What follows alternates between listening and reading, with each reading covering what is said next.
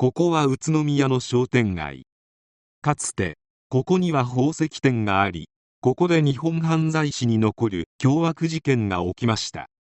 犯人は捕まりましたが動機は情けないもので絶対に許せない人間です。それではどうぞ。宇都宮宝石店事件は2000年6月11日栃木県宇都宮市にあるジュエリー堤宇都宮店で産業廃棄物処理会社相談役を自称する男が指輪など293点約1億4000万円相当を奪った上店長を含む当時店内にいた従業員全員を拘束した上で店内に火を放った事件である。平成12年6月11日午後7時30分頃栃木県宇都宮市のジュエリー堤宇都宮店に自称産業廃棄物処理会社相談役の篠沢和夫が入店してきた。篠沢は以前同店で貴金属を購入した実績があり店長や店員らと面識があった。篠沢はこの日の午後5時頃に一度同店を訪れて1億5000万円分の取引をしたい。現金で購入するから商品を用意してくれと店長に伝えていた。店長の女性は以前も同様の取引を篠沢から持ちかけられたがその時は篠沢が言う産業廃棄物会社の実態がなかったことから取引には至らなかった。だが今回は現金で購入するという篠沢の言葉を信じて取引に応じた。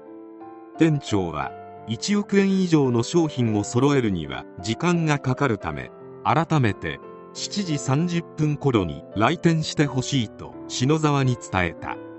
このため篠沢は改めて指定時間に再び同店を訪れたのだった。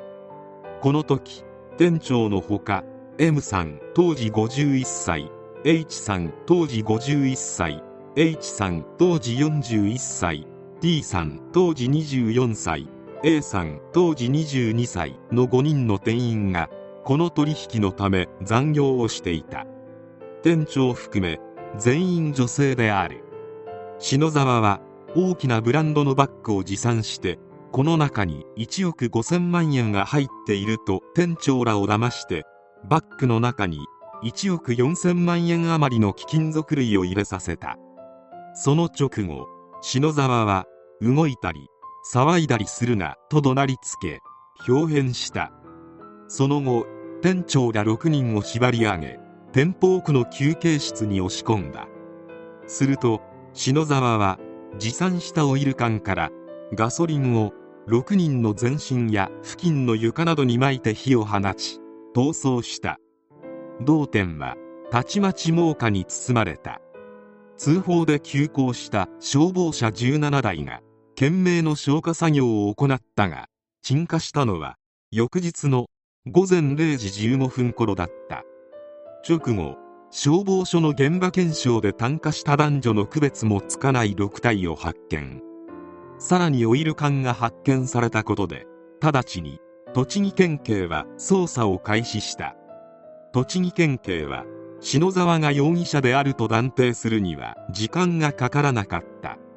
それは以前篠沢が貴金属の取引を持ちかけた時ジュエリー堤本社が身元調査した結果かなり要注意人物であると認定し宇都宮店に注意を促していたこと。だが今回は現金取引をしたいとの申し出があったことは本社でも確認していた。また事件後にズボンの裾を燃やしながら同店から出てくる男の映像が商店街のカメラに映し出されておりその容姿が篠沢に酷似していたこと。このことから栃木県警は篠沢が犯人であると断定し行方を追った。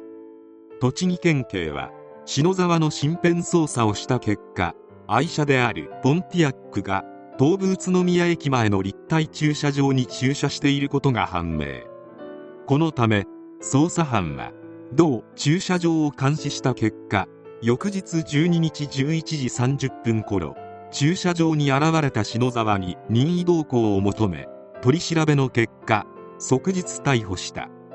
篠沢は栃木小山市で出生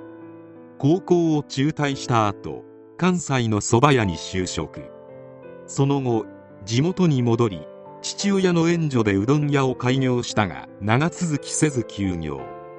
その間父親のすねをかじって外車を乗り回し愛人を月10万円の手当で囲っていた。だが無職の篠沢にいつまでも派手な生活が続くわけがなくパチンコ等のギャンブルにのめり込み最終的には多額の借金を抱え返済に行き詰まっていた。一攫千金を狙って犯行に及んだ。篠沢が逮捕後店を狙ったのは女性従業員しかいなかったからと供述するなど高価な商品を扱う店の防犯の在り方も問われた。宇都宮市郊外にある大型宝石店では事件前から防犯のためローテーションの中に必ず男性を1人以上入れるようにしているとするが宝石店は男性店員が少なくやりくりに苦労するという。事件のあった店舗から200メートルほどにある時計宝石店の専務はうちは3人でやっているが事件以来必ず店に2人で出ることにしていた。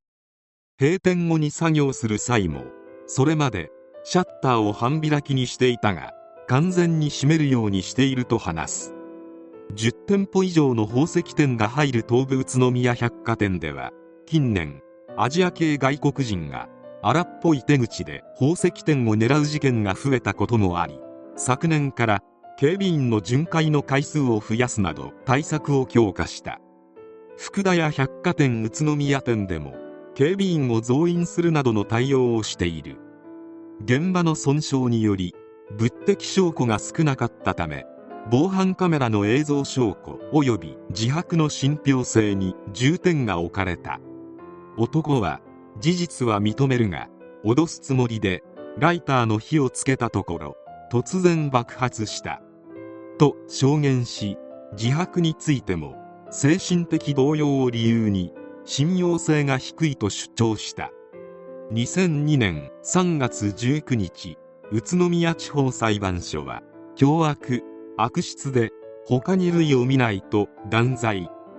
2003年4月23日東京高等裁判所は控訴を棄却し2007年2月20日最高裁判所は上告を棄却した。篠沢は2010年7月28日千葉恵子法務大臣立ち会いのもと東京拘置所で刑が執行された。これは民主党政権下で初の執行だった。女性従業員しかいない店をターゲットに選んだり裁判では言い訳を連発するなど第三者から見ても腹渡の煮えくり返る凶悪犯罪者である。動機もこれ以上なく幼稚なもので批判覚悟で言えば絶対に生きていてはいけない人間である。篠沢のような最低人間は一定数世の中にいる。彼らに理屈は通用しない。出会うことがないよう祈るばかりである。